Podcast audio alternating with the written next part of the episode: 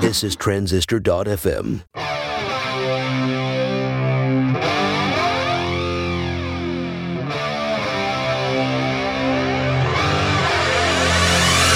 Hey, product people, Justin Jackson here, and I've got a brand new interview for you with James Clear, who is the author of Atomic Habits, a book that has really changed my life uh, since I've read it. And I, I don't want to give too much of an intro, I just want to get right into the, the actual interview. Uh, if you like this, please reach out to James on Twitter at James Clear. And if you have comments about the episode, reach out to me on Twitter. I'm the letter M, the letter I, Justin, M I, Justin.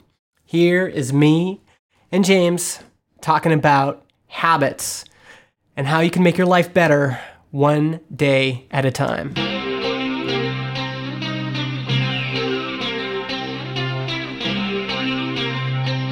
The book, your book's been out for a while. It's right here Atomic Habits. If you see it in an airport or something near you. How long has it been out now?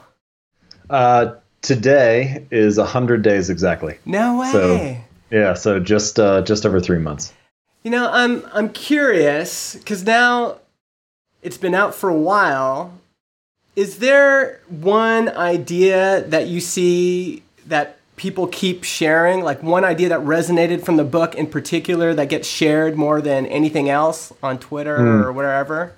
Um, so I I was curious about that myself when I was you know writing the book and thinking about it because I I kind of felt like, all right, you know, hopefully all these ideas are useful. But what's the one thing that people are going to latch on to? Because sometimes you'll hear that from authors that like there was one chapter or something that was the chapter that really stuck with people. Yeah. Um, I'm grateful for the fact that there are a variety of things, but the there um, there are a few things. So the first one is identity based habits, which is chapter two. Um, yeah.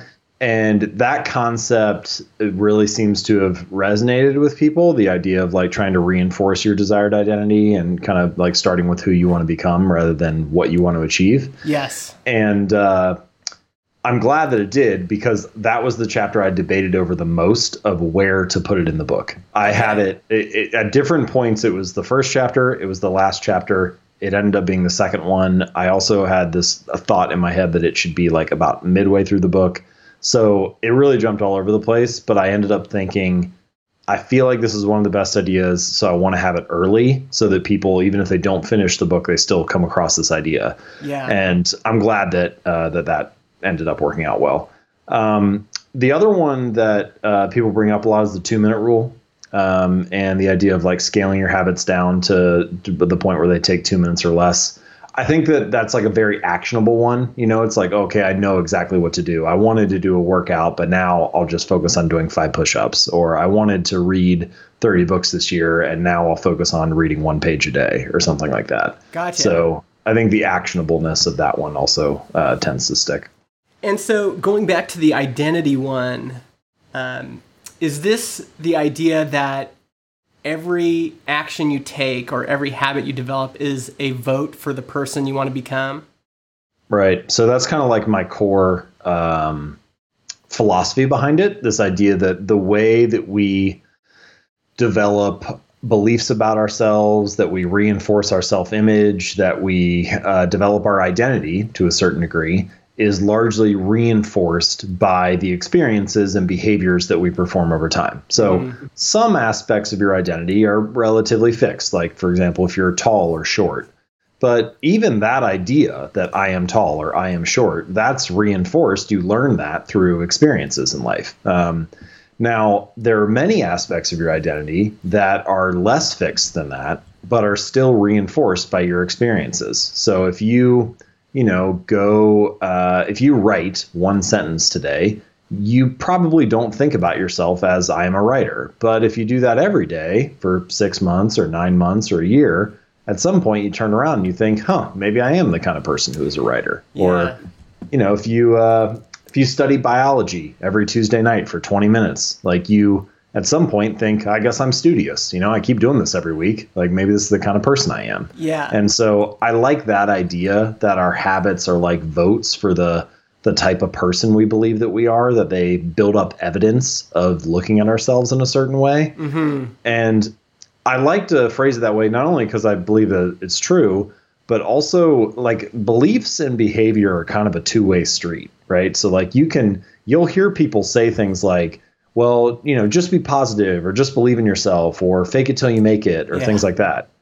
And there's nothing necessarily wrong with fake it till you make it. Like it's it's fine to be positive and believe things about yourself, but it's a very short-term strategy because fake it till you make it is asking you to believe something about yourself without having evidence for it. You know, it's like that kind of visualization stuff or mantra stuff where you look at yourself in the mirror and you tell yourself, I am a writer, I am a writer, Yeah. even though you haven't written yet.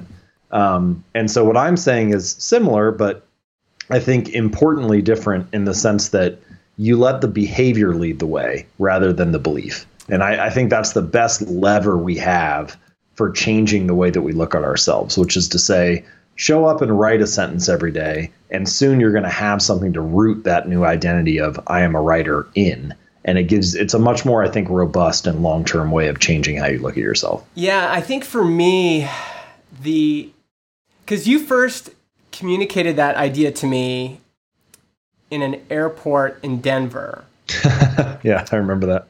and the at the time in my life, I was not doing so good. I was in, depressed. I was, I think, cynical, especially I think cynical about people like you that seem to have it all together, that seem to be really like doing all the, the the good habits. And when you're not doing so good, looking at someone that you know seems to have it all together just can make you more grumpy or more cynical or more whatever. But I remember you sitting down and and kind of hashing this out with me and that idea of Justin no matter where you're at right now and no matter what you've done, you could start today with one action. So if you, you know, go running today, that might not make a big difference. But then if you do it tomorrow, and then the next day, and then the next day, and then the next day, at the end of the week, you might say, well, wait a second. I, I think I'm a runner, right? And maybe, you know, after a couple of weeks, you might say, well, you know, I'm going to get myself some runner clothes and go and get some runner clothes. And then I'm going to get myself a good pair of shoes. I'm going to install that Strava app. Hmm. And all of a sudden, you could see yourself. That was very, that was a really hopeful message for me when I was really struggling to figure out. It was way easier for me to be cynical and just kind of look back at all these people implementing good, healthy processes and say, well, that's not for me. That's just for people that whatever, you know. But seeing, hearing that gave me hope to think, you know, I could do that. I could, and it's surprising how little time it takes to, hmm. you know, accomplish that. Is that something, ha, ha, have other people been kind of referencing that too? Is that part of the, the, and maybe that's what's so good about having it as chapter two, because it gives you some hope, yeah. right? Well, what's interesting is that that process of changing in that way, it's happening anyway. You know, like I mean, if you think back to like the beginning, like uh, for example, if I think of my the early days of my entrepreneurial career, well, I didn't have any entrepreneurs in my family. I didn't have any close friends who were entrepreneurs. There was no reason for me to think that's who I am or to feel like I was externally validated with like that was part of my identity. Yeah. I had no evidence of it. And so early on, I just all I had was hope, right? Like the hope that oh maybe I'll be able to build something, maybe I'll be able to make this work. Yeah. Um, but then you start to show up, and for me, it was probably about two years in. Is probably about where the where I kind of like the scale tipped, and I started to think I am an entrepreneur. Like that's part of of who I am. But it really took proving it to myself that I can pay my bills through this. You know that I can like actually have a lifestyle and a career in this way. Yeah. I had to prove it for about two years before I really started to latch onto it and say, "This is who I am." yeah. Um, and uh, so my point is that's always happening. You're you're always con- you're continually updating your beliefs about yourself based on the experiences that you're going through. Yeah. And all I'm talking about is simply designing that process in a little more careful or thoughtful way rather than just kind of letting it happen to you and be like, well, I guess I'll figure out who I am based on what life throws at me. Yes. Versus how about I figure out who I am based on the votes that I cast each day and what I decide to what habits I decide to follow. Yeah, yeah. Again, like that is a, a very hopeful message for for someone who's just kind of sitting back and waiting for it to happen. Um, what what sustains you when you're in the in the process but not there yet? Like like you mentioned entrepreneur and you're like, man, it took a long time. Yeah. What sustains It's a really good question because I think a lot of habits, you know, entrepreneurship is certainly this way, exercise is this way where the the rewards of a habit are often very delayed. Uh, you know, like what's the reward for working out for like 3 weeks? Like not really a whole lot, honestly. Your body hasn't really changed. The scale is probably about the same. Um, you're probably just sore, you know? Yeah. Like there there probably isn't like a whole lot to show for it. Yeah. It's really not unless you stick with that habit for three months or six months or a year that you actually start to see the changes you were hoping to get when you set out. Yeah. And so there's kind of this like valley of death in the beginning where in a way it sort of like gets harder before it gets easier. You know, it feels uncomfortable. You feel sore and pain. Uh, you feel uncertain when you walk in the gym. You feel like people are judging you. Yeah. Same way with starting a business, you know, in a weird way, it's kind of harder before it gets easier. You start out, but you're not making any money. You feel stupid a lot of the time because you're you don't know how to make a sales call or what customers are looking for or whether you're even offering the right product. Yeah. Um, I remember when I first started, I, uh, I like I said, I didn't know anybody, didn't have any entrepreneurs in my family, so I was like, well, I need to get to know some people. Yeah. So I sent a bunch of emails to reach out and just ask if people would chat on Skype for like 30 minutes or whatever. And I remember sending those first few and thinking, is this even, do people even do this? Do people chat on Skype with people that they haven't met before? Like, is this a weird thing to ask? You know, there's just a lot of that uncertainty early on. yeah. So your point is, I think, a valid one, which is, well, what do you do to get through that? You know, like how do you how do you kind of get through that valley of death while you're waiting for the long term rewards to accumulate? Yeah. And I think that this is where uh, psychologists call it reinforcement or an external reinforcer. But you you want some kind of reinforcement that is enjoyable in the moment, so that you have a reason to keep showing up. Okay. So there are there are kind of from a habit standpoint, there are kind of two ways to do this. First thing is just a strategic choice about what type of habit you choose to follow. So if we go back to the exercise example, well, not everybody has to work out like a bodybuilder. You know, you could do Pilates or yoga or go for a run or rock climbing or, you know, all kinds of stuff. Yeah. And so pick the form of a habit that brings you the most joy, that is most enjoyable to you. Yeah. It's going to be a slog for, you know, you're going to have to swim for months to see a change in your body. You're going to have to cycle for months. You're going to have to lift weights for months. It doesn't really matter which one you choose. It's going to take a while. Yeah. So you might as well choose the one that's most exciting or enjoyable to you. Yeah. Um, Yeah. same way with like, you know, imagine a reading habit. You know, like you don't have to read. You might feel like, oh, I have a business, so I need to read business books. But really, ultimately, the most important thing is do you get in the habit of reading? Do you fall in love with reading? Yeah. So if you need to start with sci-fi books or fantasy or something like that, well, start with that. You know, like do do the one that is uh, intrinsically valuable to you at first. And once the habit is built, then you can transition to some of the other stuff. Yeah. Um, so that's one method for for kind of getting through that valley of death. Yeah, and I- I think this brings up maybe a harder question, which is so, you know, based on your book, it's January, and I'm thinking, okay, you know, I haven't been in the gym for seven years. I used to love working out. I'm going to go. I got my Streaks app on my phone, start going. And uh, I've probably been, I don't know, I've probably been at least 18 days or maybe even 20 days this month. So it's great. And I was surprised by how fast I felt. So the first day, I felt like I didn't belong. Felt hmm. awkward. I don't know anybody here. I'm walking in. I some of the machinery I I recognize, some I don't. I have to like, you know, find get back into a routine. I have to find which exercise I'm going to do. There's all these kind of insecurities and questions. But after a week, I kind of felt like I belonged. Mm. But I wonder if that's because it was easier for me. You know, I, I had this, you know, I'm I'm relatively, I was already relatively in shape. Um, so there's a big difference between going in where you feel like, oh, maybe I'm a few pounds overweight, and going in and being 200 pounds overweight. There's a big difference between, you know, going in even as a, a white male compared to, you know, the, there's a, a big difference going in and feeling like, well, I've done these exercises before, so I'm not completely out of my element. And I'm wondering how. It, I mean, are are are habits like that achievable because of privilege and context and other things? Like, how much does that play into it? And you know, if someone is walking in and they're 200 pounds overweight, is you know, do they still have the same chance of progress and success? It just feels like such a big mountain for them to go over. For sure.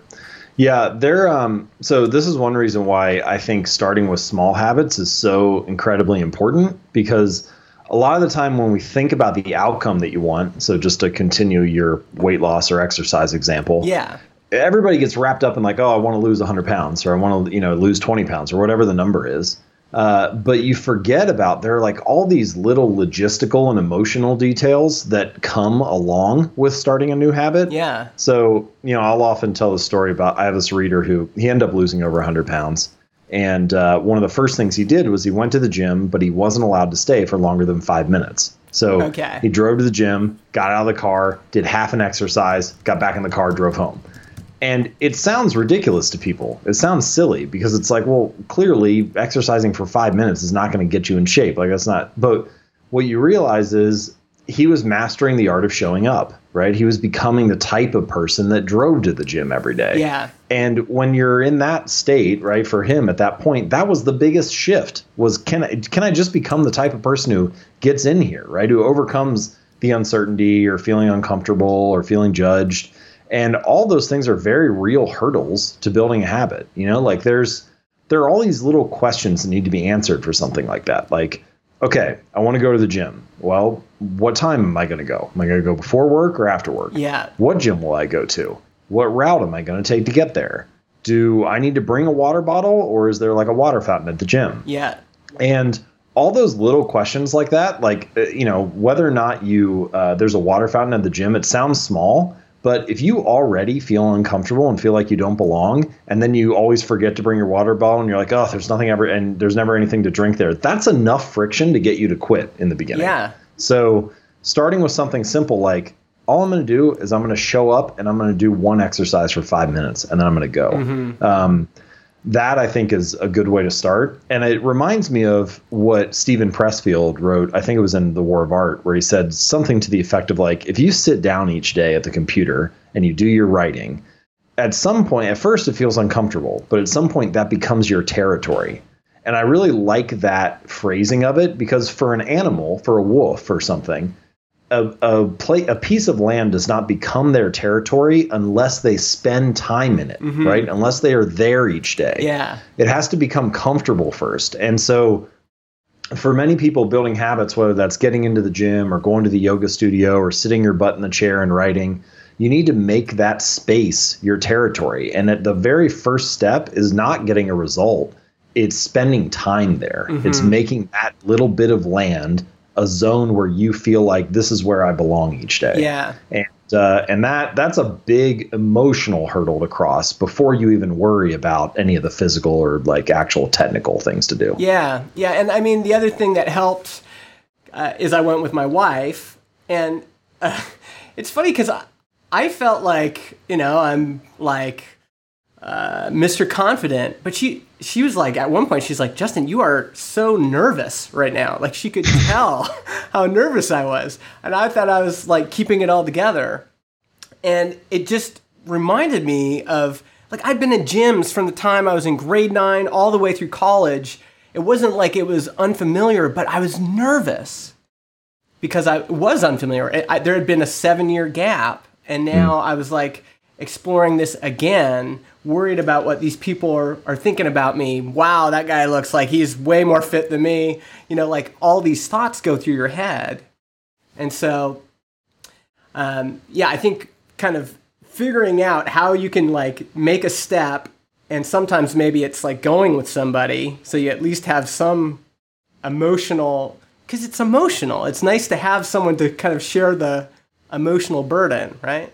For sure. Well, if you come, uh, the thing that um, ultimately what you're looking to do is, like we just said, feel like it's part of your territory. And Yeah. because there are other people in that space, what that also means is you're looking to feel like you're part of the tribe Yes. who goes there, right? That you you belong with the other people who are in that room. Yeah. And uh, so it helps to what what is a tribe? Well, it's a group of people that you get along with, that you bond with, that you belong to over something else, over Yeah. some shared interest.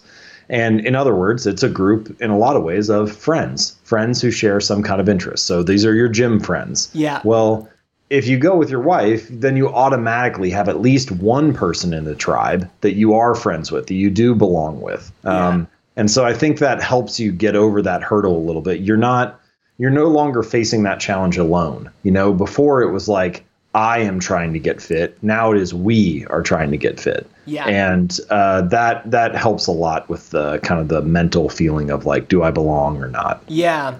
I've also found, uh, sorry, I, I don't mean to stay on this too long, but it's so fresh that the other thing I found myself doing, because I'm interested in the emotional friction behind habits. And so the other thing I was doing is I was going in there and I'm uncomfortable. So I'm trying to act really tough. But I'm not tough at all. I'm like, but I'm, you know, when people look at me, I'm kind of like scowling when, like, I'm not being friendly. I'm not being myself. And um, I was thinking about that and thinking, like, when you're kind of inward focused and you're in a new environment and you're trying to develop a new habit, but you're inward focused, it really is. Um, it, it doesn't really help. And so I had to kind of turn that around and go, okay, I got to start being friendly. I got to st- start saying hi to these people because if I wave at this person and it feels good, like they they respond with a smile, and that happens again next time and again next time, that's a little bit of a reward for me. That's going to keep me going to the gym. But if I keep going here with this like tough scowl on my face, I you know, and it's hard cuz you feel you you feel like you don't belong. You feel nervous, and it, you kind of default to these old these weird behaviors. But I and it took a little bit of time, but I realized okay, I got now I got to get in the habit of of smiling and saying hello when I'm in the gym, not just being like in my own zone and pretending I'm you know somebody I'm not, right? Well, that's one thing that kind of helps you start to belong with the re- or become part of the rest of the tribe. You know, like just a friendly behavior helps you start to develop friendships with some of those other people that are there. Yeah. There was a a study that I wanted to cite in Atomic Habits, but I couldn't I couldn't find it to track it down. But I read about it years ago, where um, the YMCA ran a survey. Yeah. And when they surveyed people who were joining the gym, the thing that got them to join were uh, the different classes offered, the equipment that was in the gym, basically facilities and features were the things that got people in for the first time. Yeah. But then when they surveyed members who had been there for over a year, the thing that got people to stick, nobody mentioned features or facilities, everybody mentioned friendships. Yes. And so the people who actually stayed at the gym or kept their membership were the ones who ended up developing friendships with other people there. Yeah. And I think you're right. Ultimately, the thing that gets you to come back is like, do I enjoy coming here? Does it mean I get to see some of my friends? Does it mean I get to hang out with people I like? Or,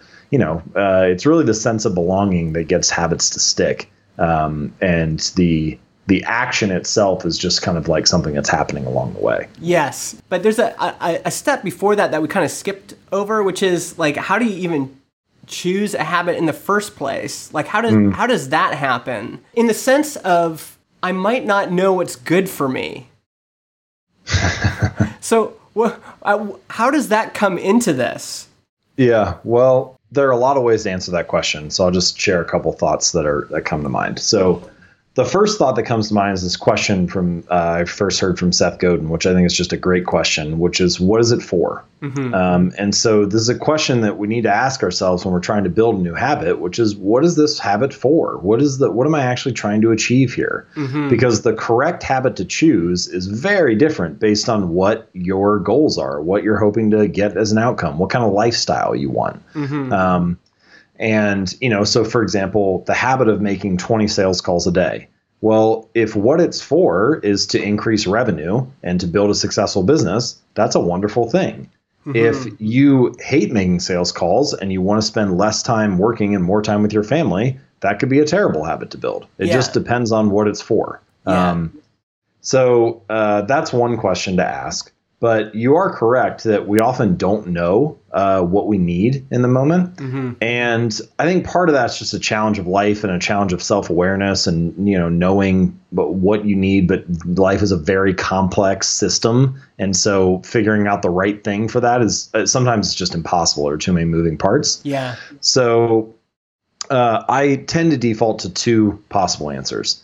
The first answer is we all need things that are so boring that we don't think about them, but are incredibly important for showing up each day. Yeah. So, did you sleep eight hours? Are you drinking enough water? Are you spending a little bit of time walking outside or getting a little bit of sunlight?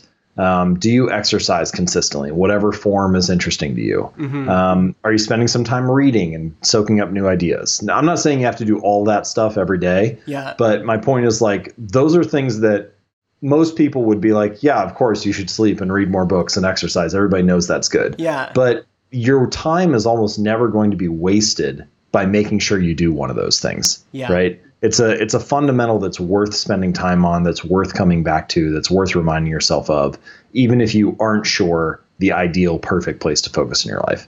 Yeah. So that's the first answer. Come back to the fundamentals. The second answer is uh, more broad. I can't I can't be specific with it because it depends on each person. But the broad application is what I would call broad funnel tight filter. So whenever you're trying to figure out where to focus, you need a really broad range of research. Try to get as many options as possible. Then apply a really tight, strict filter to it and just focus on the one or two best options that you found. Okay. So, for example, I just finished uh, Atomic Habits a few months ago, so now I'm thinking, should I write a second book? If I should, what should that be about? Yeah. You know? And I don't know right now. So I'm in the broad funnel stage. So I want to lay out as many options as possible. I want to brainstorm a thousand titles. I want to look at all the top books on Amazon. I want to browse my best performing tweets and see if there's a possible thread for a book idea in there. Mm-hmm. I want to look everywhere I can and just list all of that stuff in the same spreadsheet. And maybe I got 1,200 ideas on there, really broad funnel. But then I need to apply a very tight filter. Is this something I'm interested in enough to spend two or three or four years working on? Mm-hmm. Is it a topic of broad appeal to a general audience? Are there going to be a lot of people that like this? Yeah. Is this something that people that I can actually turn into something actionable? You know, like can people use this in their daily life? Is this a topic that has a lot of stories that I could tell, right? Can I actually make this entertaining or, you know, latch on to other interesting stories to make the book readable? Yes. So, you know, and those are just some of the filters, but there my point is that you want some period of very broad exploration and then once you have a lot of options, you want to really tighten it down based on that question, what is this for? Yeah. So in my case, the question I'm using is, well, it's for writing a good book, one that's highly actionable, one that sells a lot of copies, one that people find useful, and so on. Yeah. And um, so I think if you combine that broad funnel type filter strategy and that question of what is it for, that can maybe give you some more specific answers. Mm-hmm. But even if you don't come up with something good there, you can always focus on the fundamentals. Yeah. And the other thing, when you mentioned Seth Godin, uh, he has this other line, which is people like us do things like this. I love that line. I wish I had thought it up, but yeah, I, yeah, it's so good. It's such a great like mantra, and it. What's interesting about it is, like for me, one thing that made me start thinking about healthy habits was hanging out with people who had healthy habits, mm-hmm. and and in some ways it was really lucky and fortunate, like. Um, you know, like you guys invited me to that retreat you did. Yep.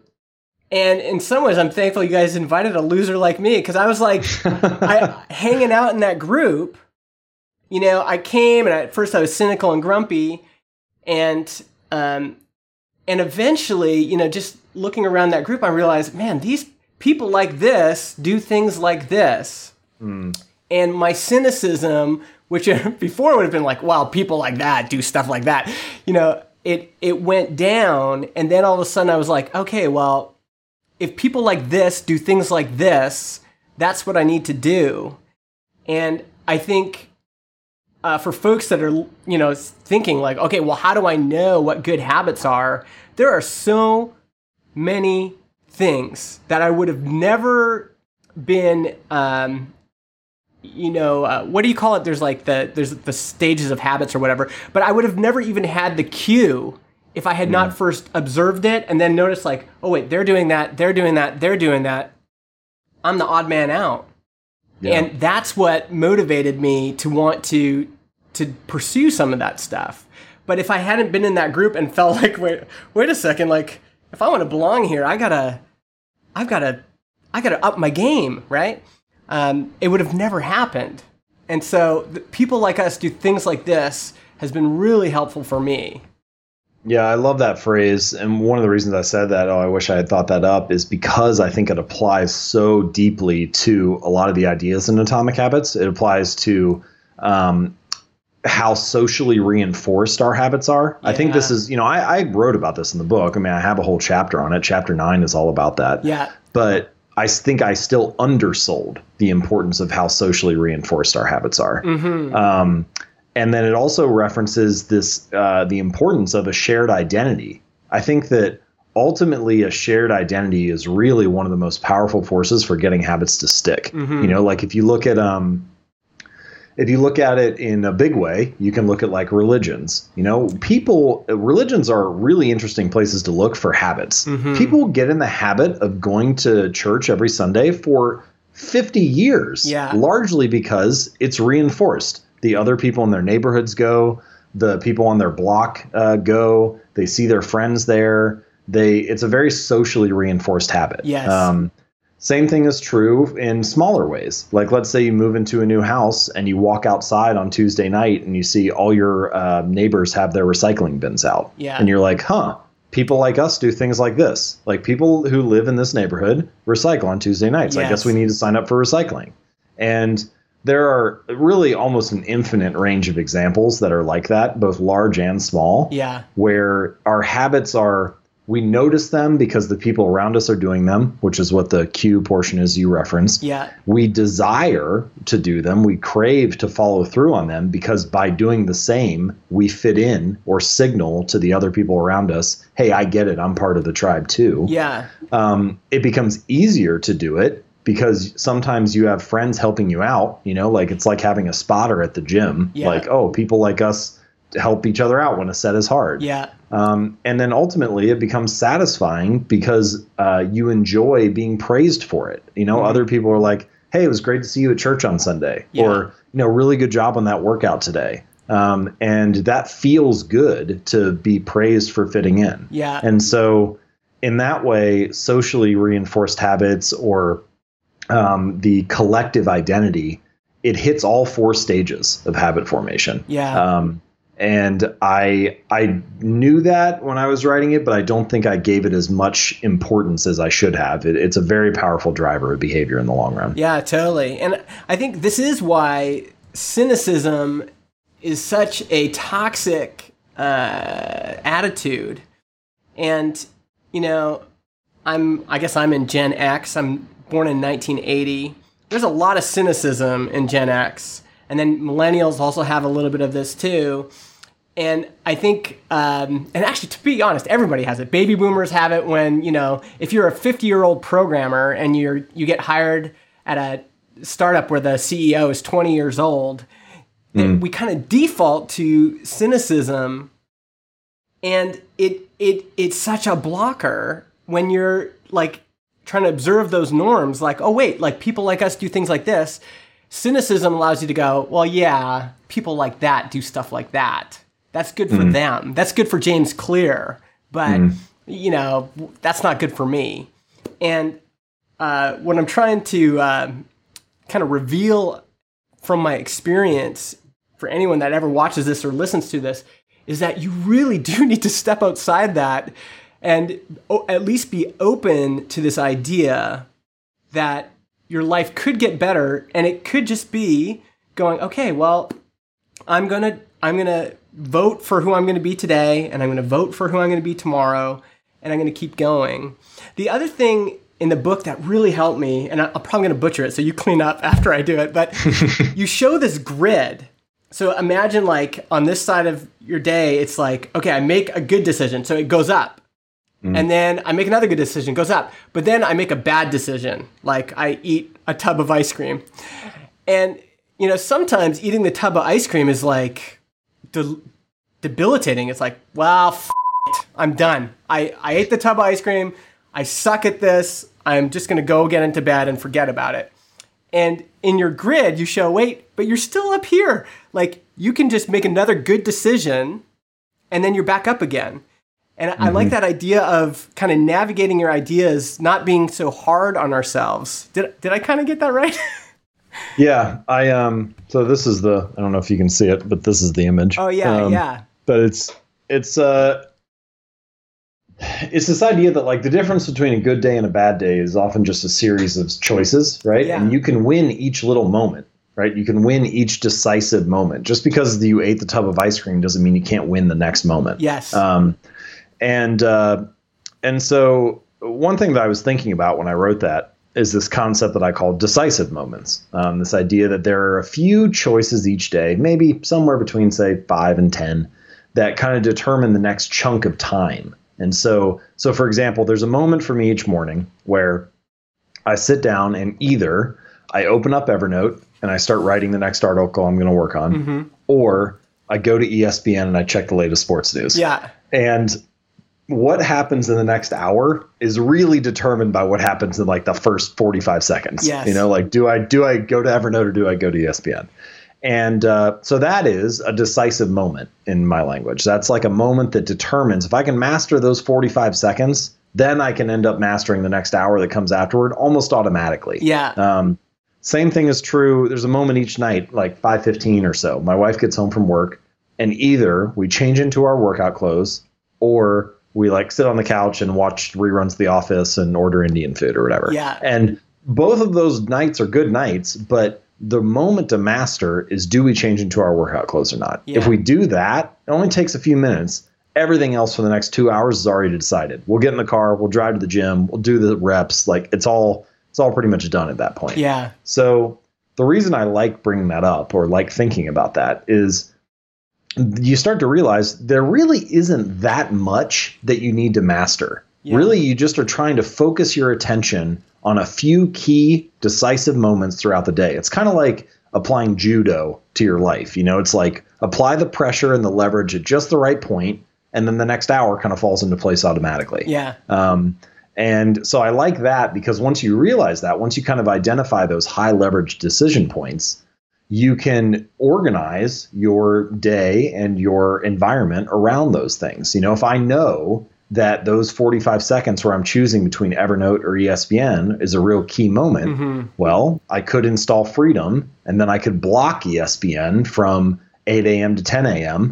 And that takes care of that decisive moment and it increases the odds that I'm going to open a note instead. Yes. Um, but anyway, so little choices like that are easier to make once you've identified some of those key points of leverage. Yeah, and you talk in the book like there's some tricks too, where you can make things automatic. Um, like uh, you talk about Nir Ayal buying a, a little device that just shuts off his internet every night at ten. Yeah. Yeah. Outlet timer. Yeah, and that's what's brilliant about that is like it shuts it off. Like especially if it's in the basement or whatever. Like you're not going to go downstairs and like fiddle around with it. And then it's just it's just that's what happens, right? Uh, if you like if ESPN was really killing you, you could just cancel your cable subscription. That might be a bit, but then you would you go to watch ESPN. You can't, right? It's it's done. Um, th- by the way, you mentioned this in the book too, but it's so funny how certain people's uh, what what is a trigger for some people is not for others. Like E ESPN for me is not a that's not a temptation at all Yeah. It doesn't even enter your worldview. doesn't enter my worldview. But it shows you how identity is so much a part of this. Like if I was hanging out with a bunch of Oilers fans every single day, and this mm-hmm. happened in the co-work office, you know, there's a few people and they're watching Oilers games, you know, on on their computers. And I realized like if I want to talk to them, I've got to start watching Oilers Yeah, yeah. games. So Yeah. people like us do things like this And so I started developing this habit of watching Oilers games when before I didn't even care. I think, I mean, I think this is one of the reasons why sports is so tribal, why people get so emotional about it, is that it becomes a connection point for the relationships. It's not even the the game is actually no one would ever say that because everybody acts like the game is the thing that matters the most. Yeah. But in a weird way, it's kind of a secondary thing. You know, really, like when I think back for me, sports is a way for my brother and I to connect and for us to have something to text about and chat about throughout the week. Yeah. It's a thing that, you know, it's a reason for my dad and I to get together in person and to go to games and hang Mhm. out. And like it's it's all the other stuff that it provides that makes it so deeply meaningful. Yes. Um, and then you, you know, you end up assigning a lot of that emotion to how the team does on the field as well, Yeah. what the score is on the scoreboard. But Yeah. um, So yeah, on- you're on it's a good example there. On that topic, then, and this is Corey Stone is asking this in chat, but there's a lot of people on Twitter that asked this too. Given that example that you just gave, if your meaningful relationships are engaging in habits that may, might not be good for you or that you want to change, how do you navigate that? So if you're really feeling like I gotta, I gotta stop watching sports, it's just like I get a little bit and then I just go crazy, but I still want to have a relationship with my brother. Uh, Right. this is where it gets complex, especially if you're married to somebody. Like, if your wife is is like your wife is at least somewhat inclined to want to go to the gym, I'm guessing. Mm. But if she was like, "No, I just want to watch Netflix and order Indian food. That's all I want to do." Yeah. How do you start to navigate those things? Yeah, those are good questions. Um, I mean, it's really hard uh, because, especially if it's a person who you want to stay in your life, you know. I think first of all, I just want to say, I so I have some things I want to add to this, but I feel like um, it's worth noting that this question comes up a lot. And I think the reason it comes up a lot is because we all know that actually there isn't a good, easy answer and that it's Mhm. like just a hard part of life. You know what I mean? Like everybody wants, it's one of those things we want to keep asking about in hopes that, oh, maybe there'll be an easy way to resolve this. But I think we all know like it's, it's a challenge. Yeah. Um, now, that said, there are a few things you can do. So, first thing is uh, sometimes your friends and family want to do something different than how you want to change. So, like you're you want to stick to a new diet, they want to eat the old way, Mhm. or um, something like that. Yeah. Well, uh, you want to start doing yoga. They couldn't care less about yoga. They don't want to go to class with you. Yeah. Um, things like that. Well, if that's the case, then for certain habits, you don't have to like fire your friends and family to be able to do that. But what you can, what you do need, or what can be really useful, is having like a sacred space where that occurs. Where I'm not saying you need to do this with me, but just don't make it harder on me, right? Yeah. Just don't conflict with. So, you know, the yoga example is an easier one where it's like, well, you maybe you need to go to a yoga studio away from uh, the friends and family that aren't interested and start to build friendships with people who are. You know, I'm not saying you need to get rid of your old friends, but maybe it'd be helpful to build a couple new ones who are into yoga so that you have a, like a safe space for that habit to live. Yeah. Um, so that's one thing. Uh, then there's the second piece, which is sometimes you're building a habit that you do want the person to like join you on to come along with you. You know, you you're working out and you would love for your spouse to join you at the gym hmm or something like that. And uh, everybody know like it would be good, but they feel maybe they feel less comfortable there than you do, or maybe they feel you know you uh, were previously an athlete and they were not, and so you feel kind of comfortable in the gym. You've been there before in years past, but for them it's like new and weird, and you know they feel like they're being judged and whatever hmm if you're dealing with a case like that, the the thing that I try to keep in mind, and I can tell you from working with my own family, um, it can be incredibly useful. Is praise the good, ignore the bad. Mhm. Um, it's very hard to do. It's very the the difficult part about it is not doing it on an individual basis. It's that this needs to be the new lifestyle for you. So Mhm. when they do the thing that you're asking them to do, Yeah. don't basically another way to phrase this is don't criticize people for doing what you were hoping they would you know like there are so many times when the introverted kid in the family will come down to the dinner table and it's like oh look who decided to join us and it's like well they finally did the thing Yeah. that you were hoping they would do and engage with everybody Yeah. and now they just feel like they're getting criticized for it Yeah. or um, you go to the gym and your spouse decides to join you and they do a few sets and then they feel like they're done. Yeah. And you say, "Well, that was a pretty short workout." when what you should should be saying is, "I think it's great that you got in here tonight, right? Yeah. Like you weren't feeling it, but you were still able to make it in." Yeah. And um, so praise the good, ignore the bad. Uh, and if you can do that in the long run, what ends up happening is everybody likes feeling praised. Everybody likes feeling rewarded. They like to, it feels satisfying to uh, do something that the people who love you and who are around you praise you for. hmm And so at first, you go to the gym and they say, Hey, I'm really proud of you for getting in here tonight. Good job Yeah. and it doesn't seem like much. But then after two months and three months and 10 months of that, you turn around a year later and they might never even say it. But implicitly, what they've realized is, damn, every time I go to the gym, it feels good. They like, they compliment me. Yeah. And that, so now all of a sudden you start to associate going to the gym with feeling good. And this is a really long game play because it takes a while for that to reinforce itself. But, um, you know, same thing like the introverted kid at the table sits down and they say something that happened today. And it's like, oh, that's awesome. Thanks for sharing that with us. You know, and like on that individual night, that one night at dinner doesn't count for a lot. But if every time they speak up, they're rewarded for it, then all of a sudden now they have a reason to start doing that more in the months and years to come. Yeah. So it takes a while, but I think that that's like an effective way to gradually nudge people in the right direction. Yeah, there's someone in the chat that's saying they need to apply that idea to themselves to avoid feeling guilty for not doing enough. So Hmm. instead of reinforce, oh, you idiot, you didn't go to the gym again, you fatty, you know, Right. like that's not helpful.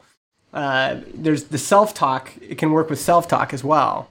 This is why I think uh, small habits can be so useful in some ways, even on the bad days. Because, like, let's say you're in that situation you just said where it's like, oh, you know, skip the gym again. Yeah. Well, you can still do one push up or one air squat or whatever before you go. Do a set of 10 air squats before you hop in bed tonight. hmm And it's not going to transform your body, but that's not really the point. The point is to prove to yourself that it wasn't a good day. I didn't have the best motivation or energy. I had a long day at work, but I still am not the type of person who miss work, misses workouts, right? Yeah. I still proved to myself, I still cast a vote for being that kind of person. I didn't let a day go by without doing nothing. Yeah. And um, that can count for a lot in the long run. And uh, so sometimes small habits are less about the outcome they deliver and more about the identity they reinforce. Yeah, and I've actually found, um, you know, another thing I I tried to I'm implementing in the new year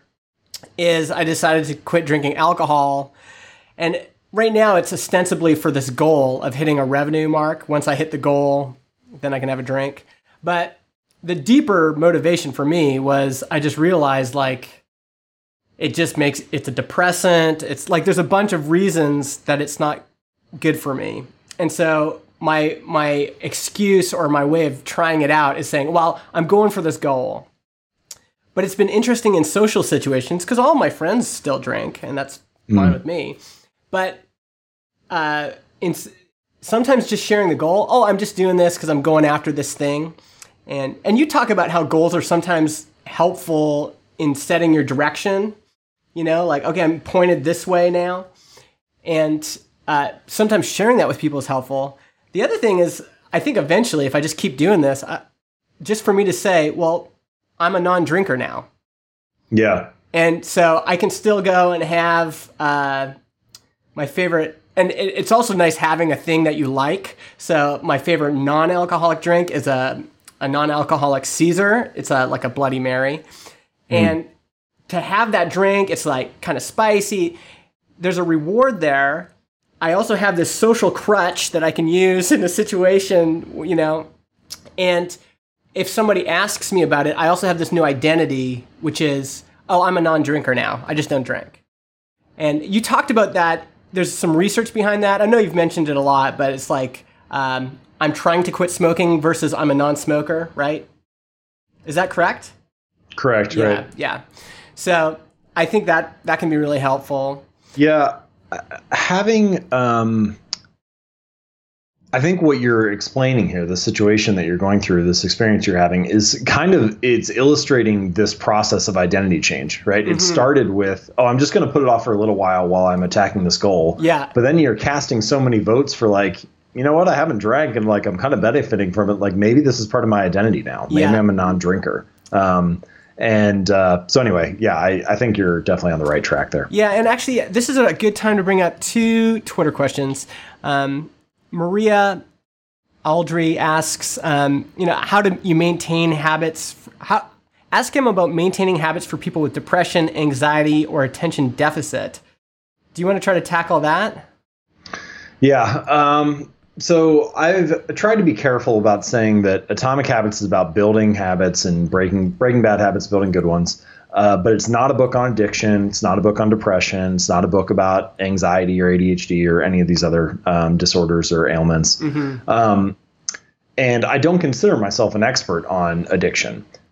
However, something interesting has happened. So I published the the book, and I have had a ton of speaking requests recently, and so I've been doing speeches at conferences and companies and different events and whatever. Yeah.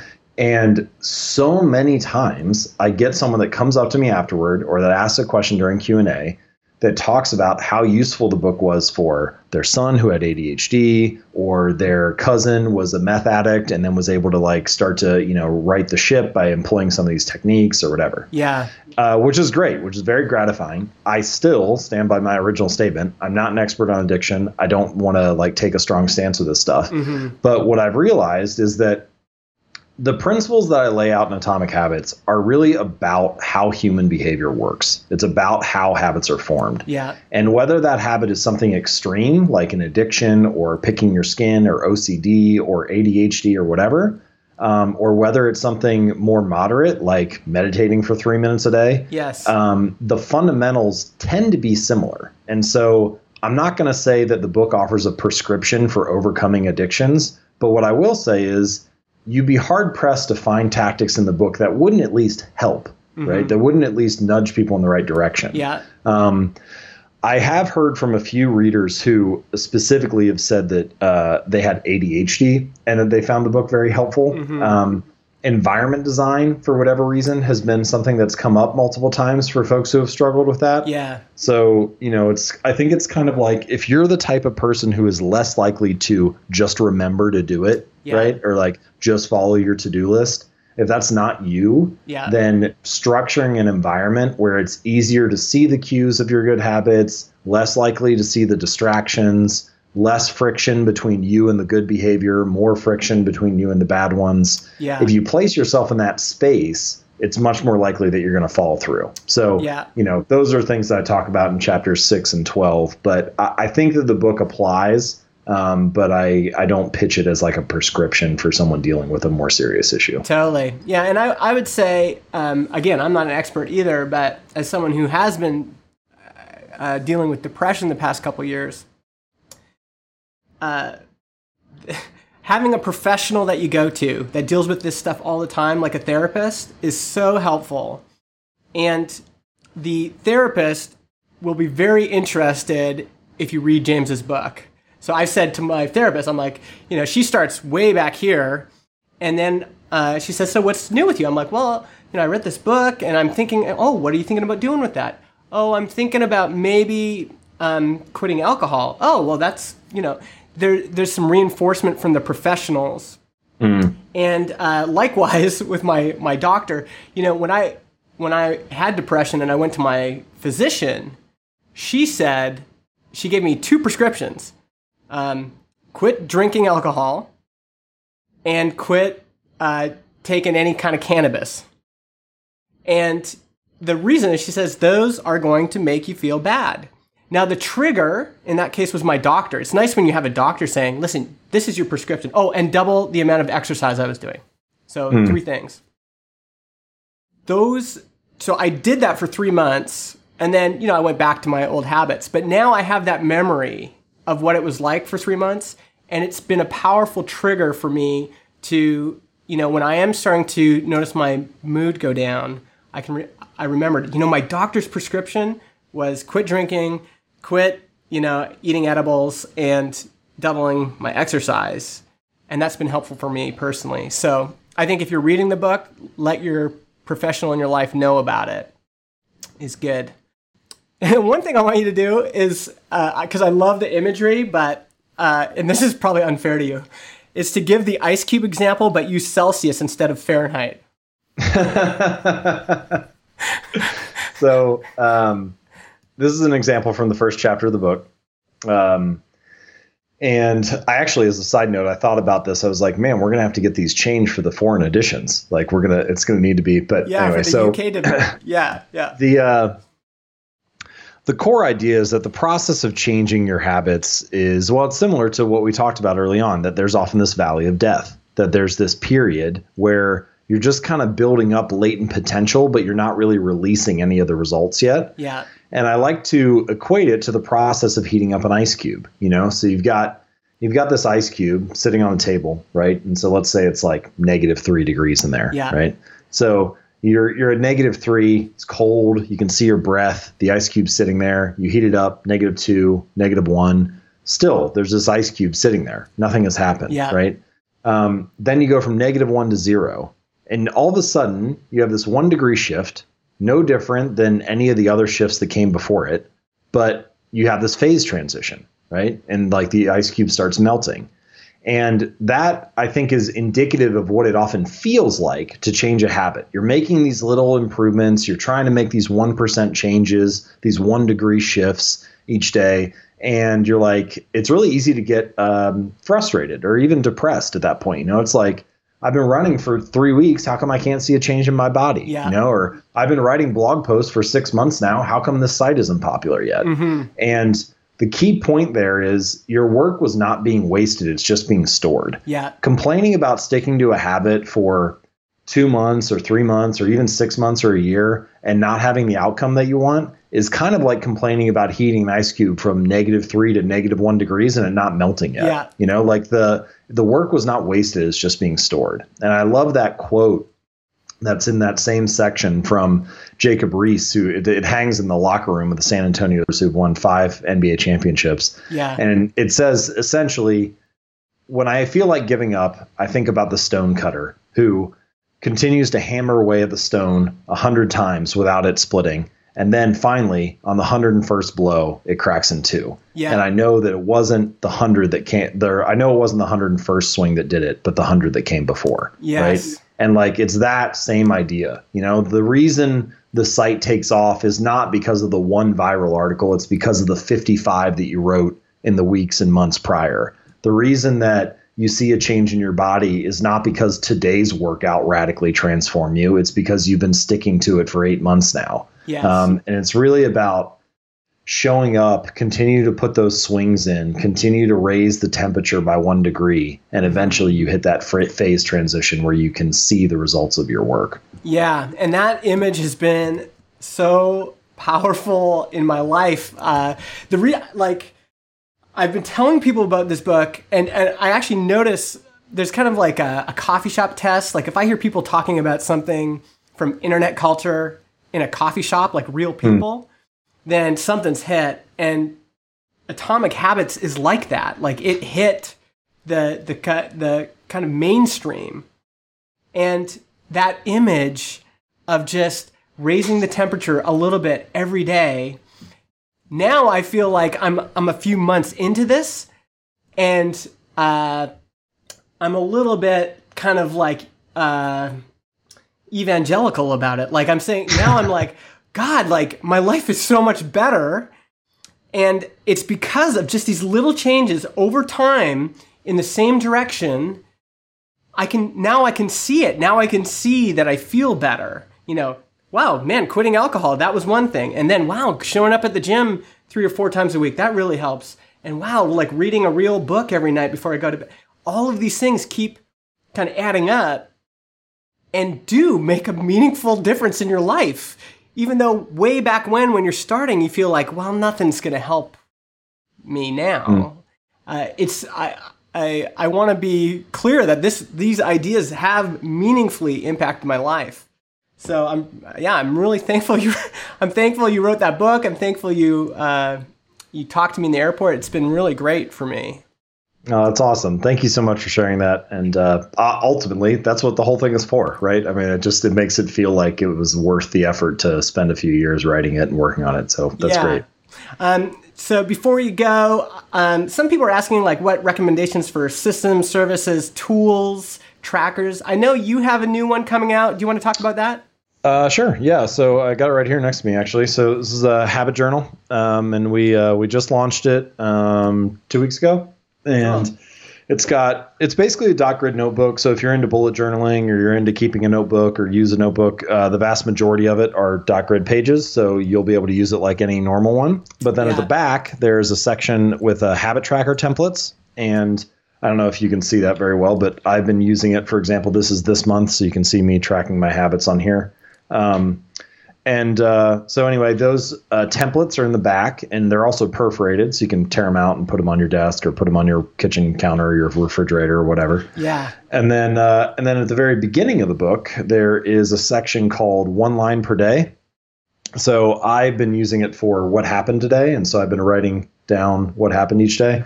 And uh, there are 31 lines, so one for each day of the month, and uh, there are 12 of them. So by the time you get to the end of the year, you should be able to flip through and see, you know, if you, I'm doing what happened today. Shawn Blanc does uh, what's the highlight of the day. Yeah. Um, some other ones that I've seen are, you know, what am I grateful for? Or you could use it as like a productivity thing. You could say like, what's my most important task today? Uh, yeah. Things like that. So there are a lot of examples in the back of the notebook. I have like 16 pages of examples of how to use it. But uh, but anyway, it's uh, called the Habit Journal, and um, yeah, I'm excited about it. I think it'll be a, a, good tool to help people build better habits. Cool. And a lot of folks, I've heard from a lot of folks that really like the audiobook. So if you folks aren't readers, go check out the audiobook. Uh, people like us read Atomic Habits. Is that, how that works? Uh. So thanks again for your time, James. Really appreciate it, man. Awesome. Thank you.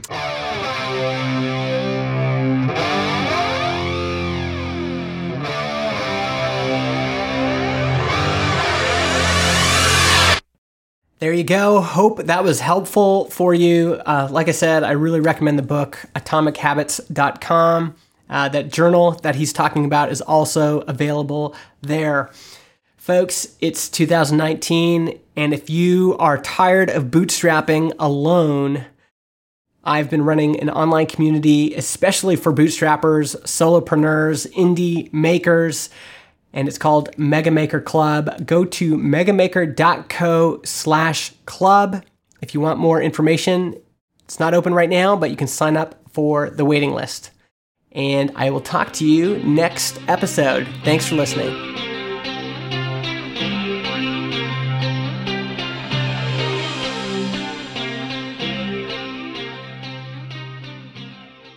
Podcast hosting is provided by Transistor.fm. They host our MP3 files, generate our RSS feed, provide us with analytics, and help us distribute the show to Spotify, Apple Podcasts, and more. If you want to start your own podcast or you want to switch to Transistor, go to transistor.fm slash Justin and get 15% off your first year.